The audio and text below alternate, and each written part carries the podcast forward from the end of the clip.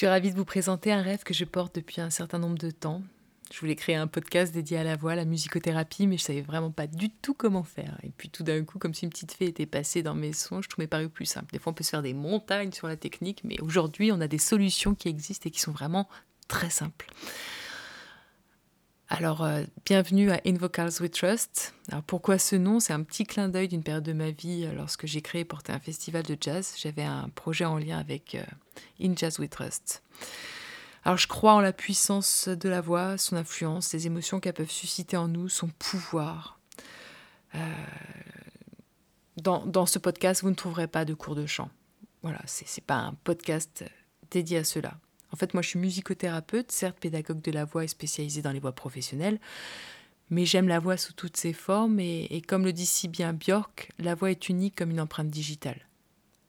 Alors, j'ai pas envie de partager avec vous euh, voilà, des, outils comme euh, des cours de chant. Par contre, ce que j'ai vraiment envie de partager avec vous, ce sont des réflexions, des interviews sur des personnes qui me fascinent, parfois inconnues, hein, c'est pas grave, de l'histoire euh, et aussi des précieux conseils.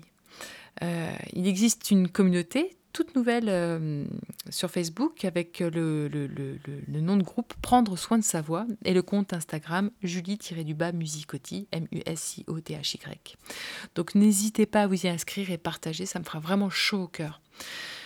Et donc voilà.